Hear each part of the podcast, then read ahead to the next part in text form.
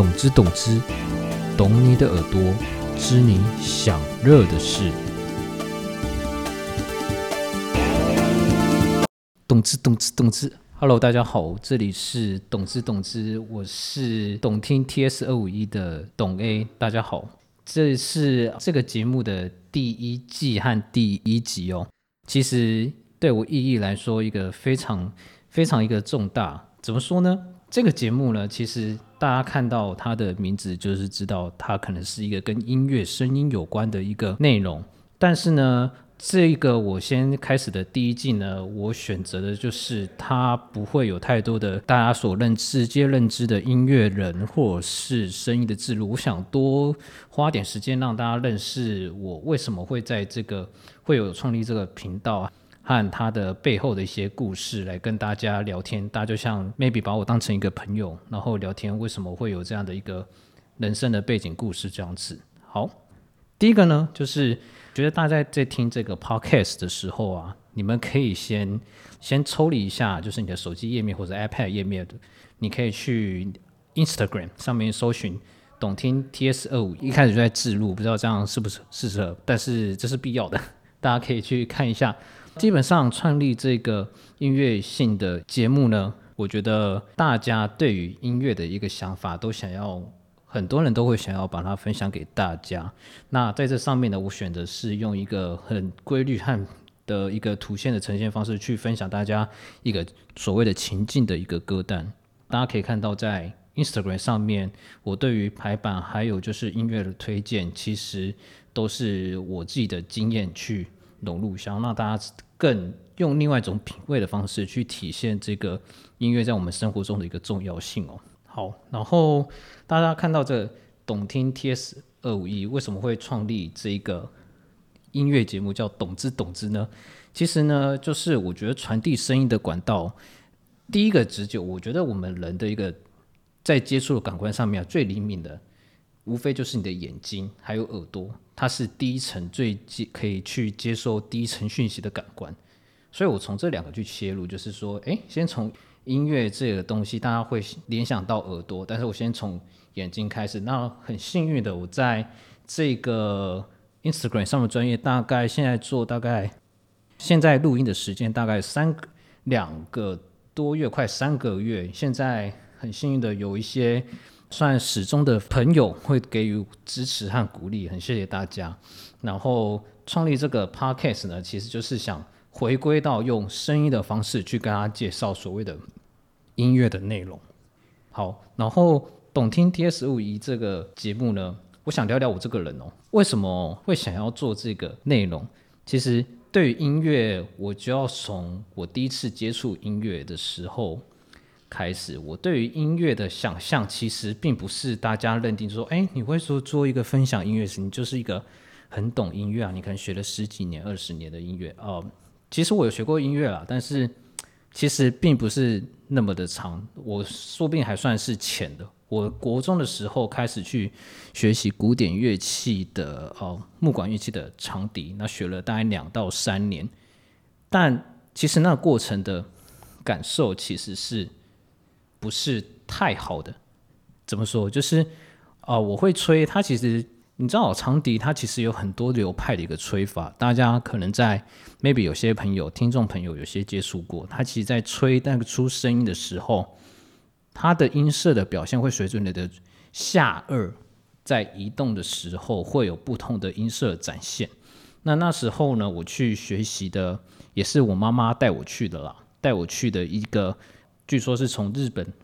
留学归国的一个一个老师，然后去学长笛。那那时候，他的流派是，他会坚持要你把你的下颚给像后道，像陈为民那样的方式，可以这样拉出来，就是拉出来之后，然后用吐舌的方式去发出那个音。它是一个很特别的一个发声方式，所以有点违背所谓的人体工学。那时候我花了非常多时间在适应那个吹的方式，就整天就嘟嘟嘟嘟的。一开始上课就是要进入这样的练习。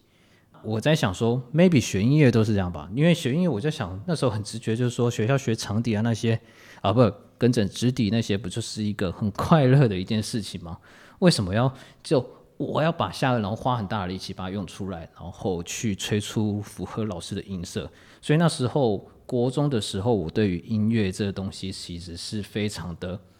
觉得是很痛苦的。后来呢，就是学了两年之后，我真的受不了了。我后来觉得，哎，我为什么可以撑两年就把那下颚这样顶出来？然后学了两年，而且学费还不便宜。后来因为有好像国三吧，然后后来上了高中之后，就是有一个很很合理的理由，就跟妈说，哎，我觉得我我就先不要好了，因为我觉得 maybe 上学之后，可上高中之后就要学更多课业的东西会比较忙，然后就要后来就断掉了。所以呢，这是我第一次对音乐的接触，听次跟现在创立的专业好像没有太大的关系，对不对？其实就是我觉得每段历程都有它的意义在。回归到为什么会。创立这专业跟第一次有什么关联？其实我接触音乐这件事情，大概是从其实很很近很近，就是二零一九年三月的时候，才真正对于音乐有很大的体悟。因为第一段接触听音乐这件事情，让我没有非常对音乐有很好的信任感，所以之后高中到。大学对于音乐这件事情，其实并没有很具体的认知，应该这么讲，就是大家可能说，诶，对于比如说打球好了，大家很明确，就是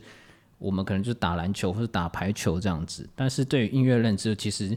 哦，对我而言，它只是生活中的一种声音，它并不会给我一个很具体一个想象，其实是没有的。那后来是大学毕业之后，参加一个。一个类似课后的，诶，就是在上班的时候了。上班的时候呢，有参加一个那时候大概两诶，去年二零一八年的时候，有一个人创立叫 Q School 的一个一个有点类似私塾吗？还是课后学习的一个活动？然后我去参加这个活动，它有点类似学校的体制，他会邀请很多厉害的各界的老师来教你怎么去。领悟一门知识，那这一门知识呢，可是那老师所专长的。譬如说，哦，他是在媒体界，那他可能会教你说，诶，在媒体的判读上面，或者是在思考的激进上面，我们需要做一些什么样的一个解释。那后来在那堂课呢，我遇到我那时候的组员，就是他们对于独立音乐这都非常的有热忱和喜欢。其中有一个我觉得蛮酷的，那时候然后那是他，他是一个男生，但他就是。他第一句看场白就是说，他最喜欢他想要凑齐飞往世界各地的一百场演唱会。他非常疯狂的，就是说他从大学时期他就飞到英国去听 Coldplay、听 U2，飞到世界各地去追随所谓的音乐季和演唱会。我那时候听到，哇哦！大家出国可能是为了去玩，但是他真的是一个名副其实追大团的一个追星族。那时候就诶。觉得他蛮酷的这样子，然后后来也没想到，就是在后来期末分组的时候啊，我们就凑在凑在一起，然后跟另外一个女生，她也是喜欢听独立音乐的。后来我们就找了那诶，就是大家可能会知道，就是在文化界很有名的张铁志老师，然后当他是我们的导师来研究，就是说帮一个音国独立音乐人做成立一个合理的一个行销和品牌该怎么做。OK。这就是一切会创造到这边的蝴蝶效应啊！其实那时候对于音乐其实没有太大的一个感觉，但是越做之后就发现，哇，台湾其实在独立音乐上面很多就是深藏不露的人，maybe 在很多领域都是，但是在独立音乐上面，我觉得尤其是音乐可以接触到最直接的感官，它可以让我们有更多的冲击的想象吧。我发现就是独立音乐在做音乐，他们背后有千百万种各式样的的样貌。对的样貌，那我们就是可以听到这个音乐，它其实背后下了各种不方便的苦功。但是很多的时候，他们并不懂怎么去推销自己，所以导致这些音乐，就，就是这样默默的被大家给忽略掉了。其实我觉得这样是大家也是认为就是很可惜，想要认识更多的音乐。后来在做这音乐专案的时候，其实就学习到很多，就是说在音乐上面的一些锁定 TA。所谓的目标受众上面，我们该怎么去去瞄准和吸收这样子？那后来经过这件事情，后来那时候我们帮那个独立艺人就规划了一连串的一些探索，他到底喜欢什么，他的受众到底是在哪边。后来安排了一场就是所谓的盲听的听歌会。后来他就是借由我们帮他做了一些 plan 之后，他跟他经纪人还有他那时候的 team，然后后来很无预期，就是可能在二零一九年十月的时候，终于推出他的第一张专辑，然后反应好像也在他们的预期之内，就是在这边恭喜他们这样子。那后来之后呢，就是在去年三月开始接触，诶，前年不好，前年年底接接触，然后到三月的时候，我去听了人生第一场真的有意思，就是付票进去的一场演唱会，是利友王，就是颜色的利友王的一个演唱会。听了之后，我就再度打击到我前面，就是震撼我的感官啊，就是哇，原来现场的音乐和我在 CD 上或者在串流平台上听到的，明明是同一首歌，但它却给你内心的感动，那种感动在现场是我无法去衡量它的价值的。Maybe 像上那场 Leo 的演唱会，我大概花了 Maybe 门票一千块而已，一千块，然后三个小时，它其实就给你的内心的感动是到我现在已经一年一年了。但是我却觉得我真的是难以忘怀，所以我觉得我应该开始在那个时候开始，因为我的所谓的像可能比较突出的专长，可能是文字和所谓的社会观察这样子，所以我就试着利用那时候的 blog，就是 medium 去记录一下我自己的一些观点和想法，和就是我对于一些音乐的上面的东西去把它记录下来。写真写真呢，也不知不觉也是四五十篇，然后陌生来拍手的人也越来越多了。其实那时候其实就是呃有点爱慕虚荣的心态，就觉得哦好像开始被关注了，希望有一天也可以变得可能像知名的乐评人啊，怎么这样子可以去让大家去尊敬我或者是崇拜我的东西这样子。后来就想说，哎，其实既有 blog 那切合到，因为其实自己工作上。忘了提，就是自己工作上其实也跟行销蛮有相关的，就是在做数位行销上面蛮有相关的，所以我就在想说，我要怎么让这些东西可以让更多人可以看得到。首先，我就先锁定了音乐这一块独，尤其是独立音乐哦，可以在这方面让更多人有意识的去看到东西，我就觉得应该创个社群平台吧，所以就很仓促的就想了一个懂听，懂听就是可能俗语就是说，哎。你很知道这音乐的一个品味，去有点类似 cos，然后去的这样的一个用语，大家好记，然后又就可以去朗朗上口的一个用语，就做了一个这样的一个品牌，把它变成 Instagram 这样子。大家大概在去年十一月的时候开始做，然后我就选择有先观察了，就是线上市场，大家对于音分享音乐，其实很多都是，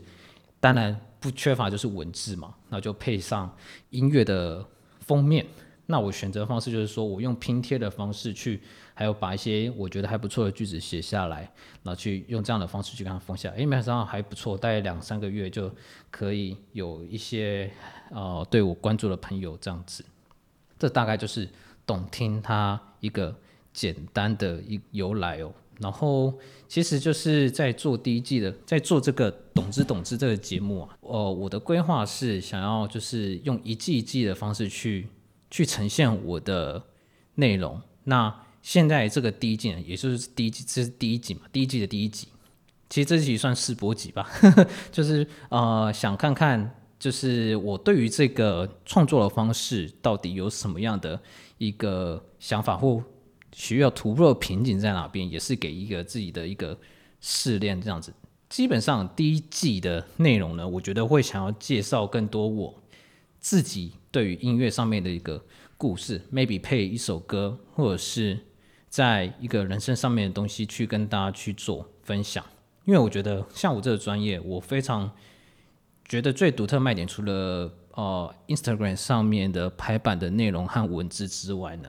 我觉得最 care 就是说，大家在听这音乐时候，它是不是可以借由这样，让你的人生的阅历和品味可以慢慢的升级。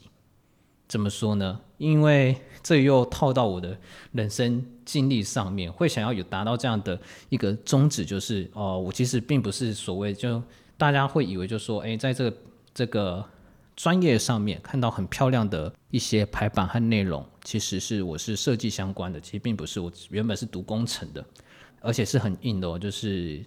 建筑土木方面的工程。但是我靠着这哦自己喜欢和自学，然后学习怎么去做设计，然后到现在这其实算是我的一个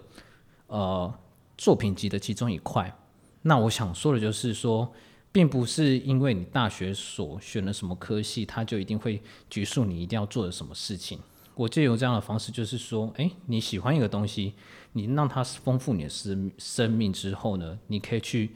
选择让你的生命达到怎么样的厚度，其实是。可以在你的人生中去做，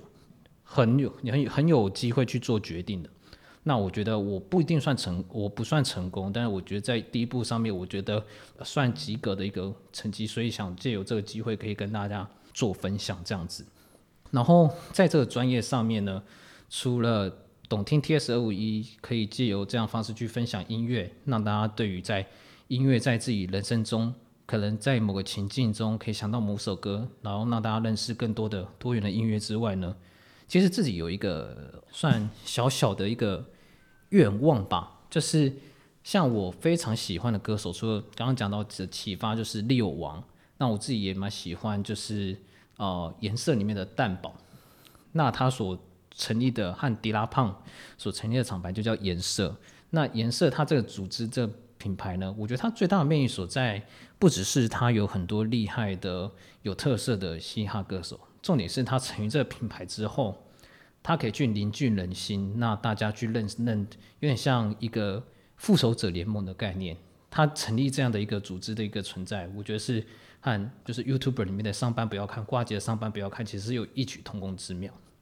我一直很渴望，就是说，除了在工作之外呢。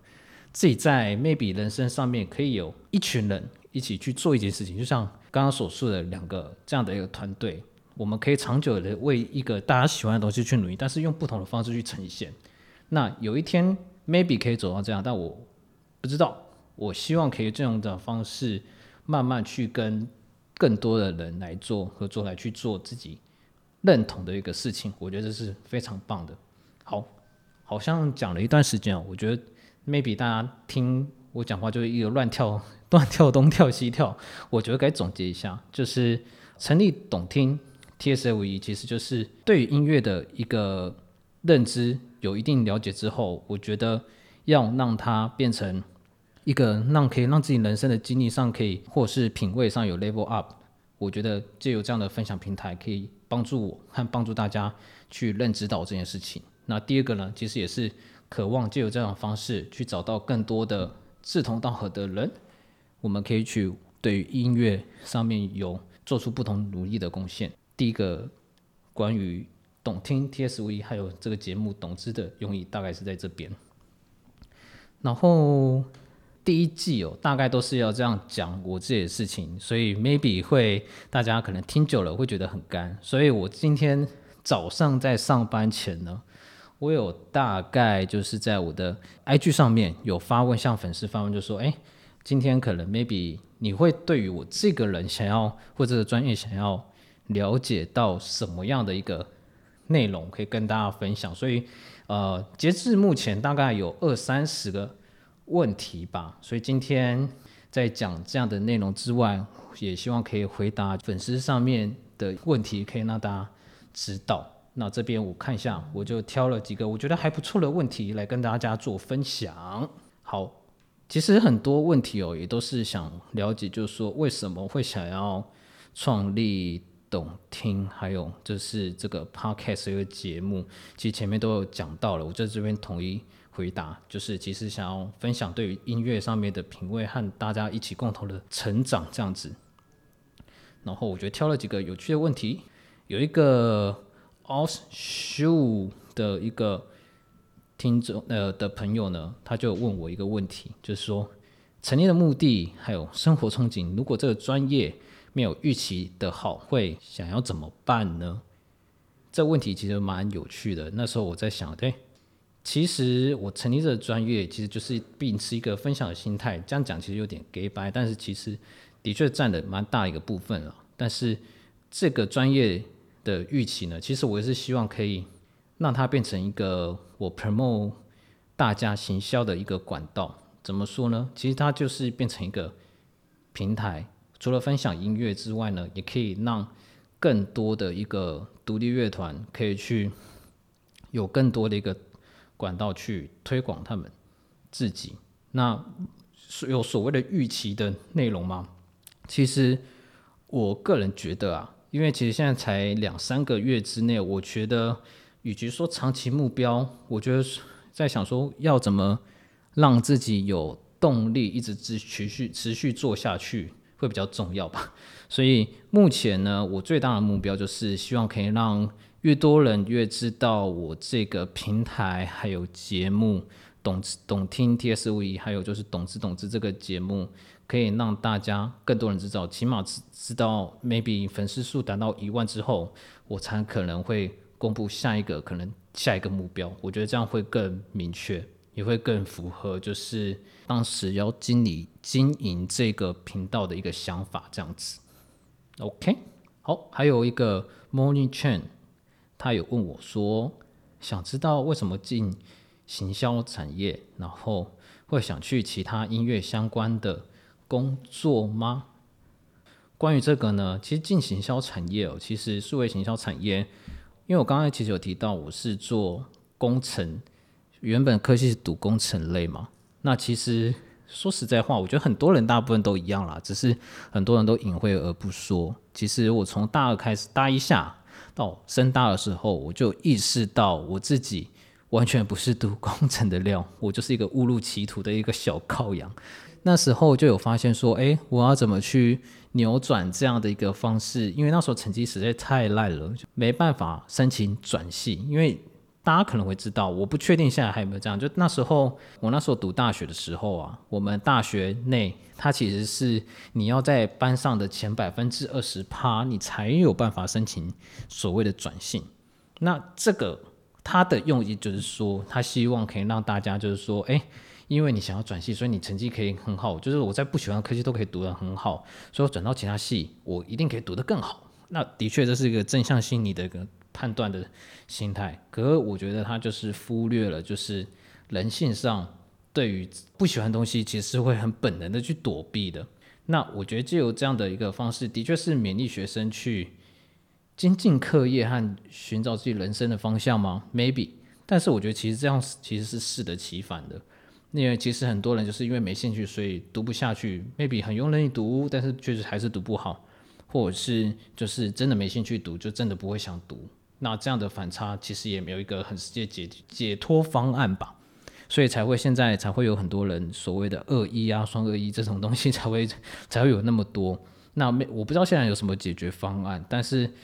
那时候发现这件事情的时候，我觉得我蛮佩服，就是蛮敬佩自己没有摆烂或者怎样继续混混日子。我那时候选择方式就是说，哎，我应该去。呃，学校社团呐，或者是就去学自己真正喜欢的东西，因为那时候我们学校其实设计系其实蛮蛮强的，所以其实就有音乐机会接触到很多设计系的朋友，那也开始学习什么叫设计，什么叫美感。对于工程学院来说，这东西其实是很遥远的。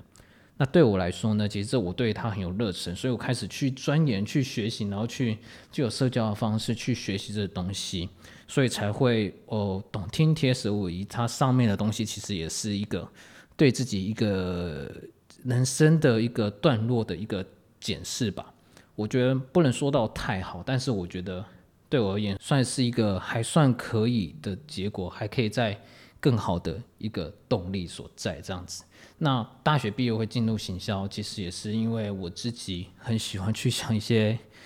有的没有的一个点子，希望可以让大家，嗯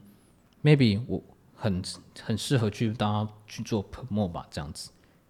对，然后就有设计这样的一个创的工具，其实在在这产业上面，其实。那我省下了不少的沟通成本，但是也蛮累的啦。说实在话，那会想去其他音乐产业工作吗？短时间内其实并不会。怎么说呢？因为我自己觉得，对于兴趣的东西啊，一旦你当它把它变成所谓的工作，其实它就有某一层面，它变成一个赋予你一种逼不得已的一个责任感。那这责任感呢，某些人承受得了，有些人承受不了。但有些人会因为这个责任感而不断的消磨他对于这兴趣的热爱。当消稳到一定程程度之后，这个兴趣它就不再是你的兴趣，它就只是你的一个工作一 part。它曾经是你的兴趣，OK，它是 X X interest，它并不是你现在的热爱。那我觉得这样是非常可惜的。对于音乐产业，其实严格来说，我其实并不算特别了解，但借由朋友之中可以大概略划略出的一二。那我觉得借由这样的方式去理解，用一个外人的方式去理解这个东西，会是比较客观的。所以我会选择继续再用这个角度去解释所谓的音乐和产业这样子。还有下一个问题，我看看，好，其实很多人就会想问到对于。我我这个专业，我的个性或是我的盼望，关于我的个性，我其实我觉得我自己，因为其实我在这专业上，我的人设是我不会露露面的这样子，不希望可能借由一个人的长得怎么样，去评断你对于音乐的。认知的专呃，不管是专业度或是想法，会因为你的外表而有差异。我希望他是用一个品牌端的一个角色去解释这件事情。我觉得这样对任何来讲都是比较公平和正端的，所以我才会选择不会去露面。那我的个性来讲，就是可能 maybe 你跟我变成朋友之后，可能就会比较了解喽。还有有一个人，他这位是。w w dash 零三三八，他问我说：“我在于创作上的时候用的耳机，因为其实做这个专业，其实也说实在话，也要常常蛮蛮常常去听歌的嘛。那听歌上面呢，我自己都是其实没有特别讲究，但是未来不一定了。就是我现在都是用 AirPods，还有在家里的话，其实我也是几乎不戴耳机的，我都是直接用蓝牙喇叭去把它放出来。”那我的蓝牙喇叭其实器材也不能说它很好，就是 Jet Go 的的蓝牙喇叭，其实没有什么特别的。那我觉得就是可以让它放出来，这样子会更有音效环绕感嘛。所以其实并没有什么特别。之后如果有一些新的东西之后，会再跟大家分享。好，有一个人问的很有趣，Deco 他问了说：本业是乐评人吗？好，其实我刚刚有讲到，就是我有一个 blog，就是也是叫懂听 T S 五一，大家有兴趣可以上 Google 上查询一个 Medium 的 blog，上面写了很多我对音乐上的乐评。那基本上呢，这些乐评其实都是刚开始的，我觉得算是一个作品的一个概念吧，所以它并不算我的本业，它只是算我的一个一个兴趣。那基本上也还没有所谓的盈利性质，那未来会朝这方向去努力这样子。好，讲话其实还。蛮累的，是没想到录 podcast 他讲话其实是蛮耗体力的这样子，我已经开始流汗了。好，有个七世 Lily，他问我说：“对我来说，音乐有什么样的一个意义？”应该这么说好了，就像刚刚我前面所分享到的故事，就是第一阶段有分三个阶段嘛。第一个阶段，其实音乐对我来说，它是一个。我有点排斥的一个，因为它给我一个在学生时期一个不太好的印象，就是需要努力练习的一个一个概念。然后那时候也没有特别热爱。那第二个阶段就是一个转折，第二个转折就是哎，跟大家一起做音乐行销的一个推广。那第三个阶段呢，就是到了现场之后才发现这音乐对我而言的内心的震撼，而选择继续拥抱它。我觉得。与其说音乐对于我生命的意义，我觉得不如说它是一个一个成长的一个 model。怎么说呢？就是我觉得人世中我们很容易看到，就是说，哎，maybe 你在路上看到一颗石头，就觉得它是绊脚石，所以你会选择把它一脚踢开。但其实有时候，maybe 换个角度想，或经过一段时间之后，它其实是对你有一些不同的一个用处。我觉得这是一个。人最难去预料一件事情，所以我觉得他教会我的意义就是说啊，即使你一开始不喜欢，但不代表他以后对你没有用处。我觉得抱持这样的一个人生观，maybe 在你生活处事上面会给你更多的圆滑和想法。我觉得并不要一次的否定或是决定一件事情，其实是很蛮重要的。当然，这也可能要看每个人的个性。那我觉得在这上面的话，他给我的启发其实蛮重要的。这样子，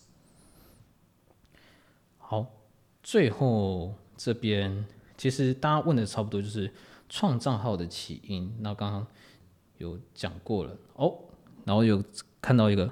Branda Dash 零三，他说创这个频道的收获会遇到什么困难呢？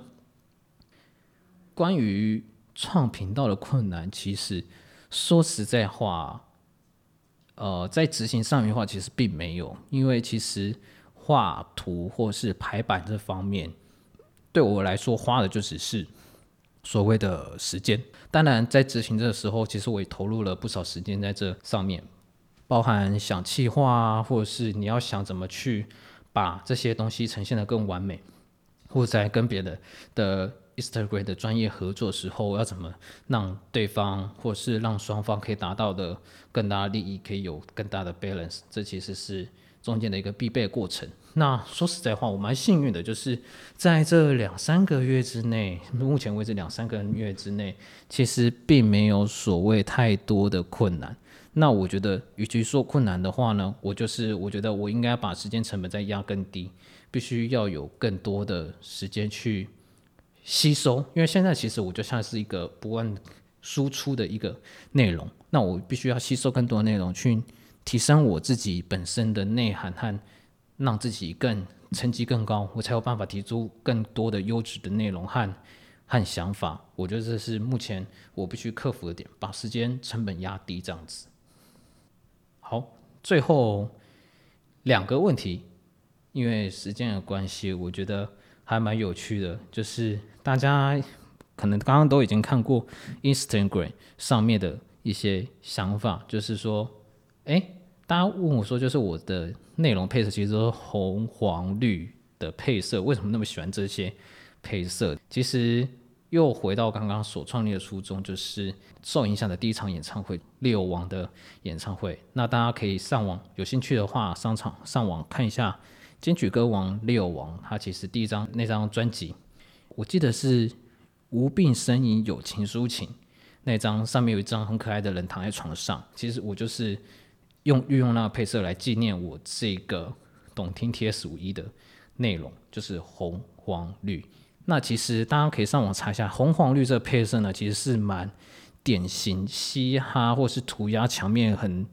色彩比较浓烈和比较抢眼的一个配色，它经常会出现在所谓的呃，不管是 logo 啊或图案上面，还有一些包括美国大学的橄榄球队，我记得有一个州我有点忘记了，它的配色就是这个很经典的红红黄绿的配色，它就是一个让别人感觉到士气振奋，然后让你觉得哦很抢眼，然后会一直想要想要点下来看的配色，我就是用这个配色来去。符合我的就是专业的一个精神，这样子。好，其实讲到现在呢，那么多的问题，其实我觉得总归一句哦，就是说，在于创立一个东西，其实就是呃，你必须要用心的去感受，诶，感受它好像有点太矫情了。我觉得，比如说，就是你必须去了解你的受众有什么，你能提供什么什么样的价值。那你才会有更大的目标和动力去朝这方面迈进，你才会有更明显的成长。因为像本身可能接触到比较多行销相关的东西，所以其实，在前期我花了一点时间去，除了先累积一些内容之外呢，我也去看了一下现在在音乐推广上面的节目和专业，他们大概都是怎么做的。那我就选了一个我可能比较擅长，然后又容易破口的一个地方去做。那的确一开始会比较有成效，但是大家也知道，创立一个东西其实跟创业一样，就像 start up 一样，非常的不容易。那他会随时接触到挑战，我觉得这就是大家共同创作者需要面对的一个问题。这样子。然后最后一个问题呢，我也觉得蛮有趣的，直接来公布我的长相吧。大家其实说实在话，就是我觉得还蛮有趣的，就是在创作的内容过程中，大家也会可能私讯我啊，我都会，我基本上都会回，就像朋友一样跟他们聊天。他们其实都会说，在某个音乐季啊，或者是在某个现场，他希望可以看到我。那我觉得蛮开心的，代表你很重视我。那基本上呢，我没有公布长相原因，就是像前面所说的，我希望可以在这内容的上面，可以借由这个品牌，而不是借我这张脸来去评断它的价值。所以我只能说，就是 maybe 有天你知道那个是我的时候，就知道是我了。那我们 maybe 有缘就可以再相见这样子。好了，讲了。好久，其实一个人在录这个节目的上面呢，会觉得就说，其实我一开始我大概录制的大概前十分钟吧，我才设定好今天的提纲和想要回答的问题。那我觉得在制作节目上面呢，第一季的内容其实大概都会想要朝人生的方面的内容去准备。那今天的这个是第一集的内容了，其实就是盖刮了第一季。大概会有的一个组成，之后每一集呢，我可能会借用人生的一个故事，然后去套用在某一张或者某首音乐上面来去跟大家聊聊，想说跟大家可以认认识我这个人，那为什么音乐的情境会怎么样去去处理这样子？那今天节目就差不多到这边。其实我一直在想说，就是录 podcast 它其实。如果要放音乐的话，好像其实有蛮多的规章和版权的一个问题。那其实我在这首这录这个节目的时候，一直有想要放一首歌，但是我不知道这支 podcast 出来的时候有没有把它放上去。但是我还是想说，先讲一下好了，就是可以让大家上网可以也可以去搜寻去听一下。其实就是就是我其实，在大学的时候，期中考吧，我记得那时候因为要读一个很难的科目，有一首歌的，那时候就上网随便打 YouTube，然后就一首歌一直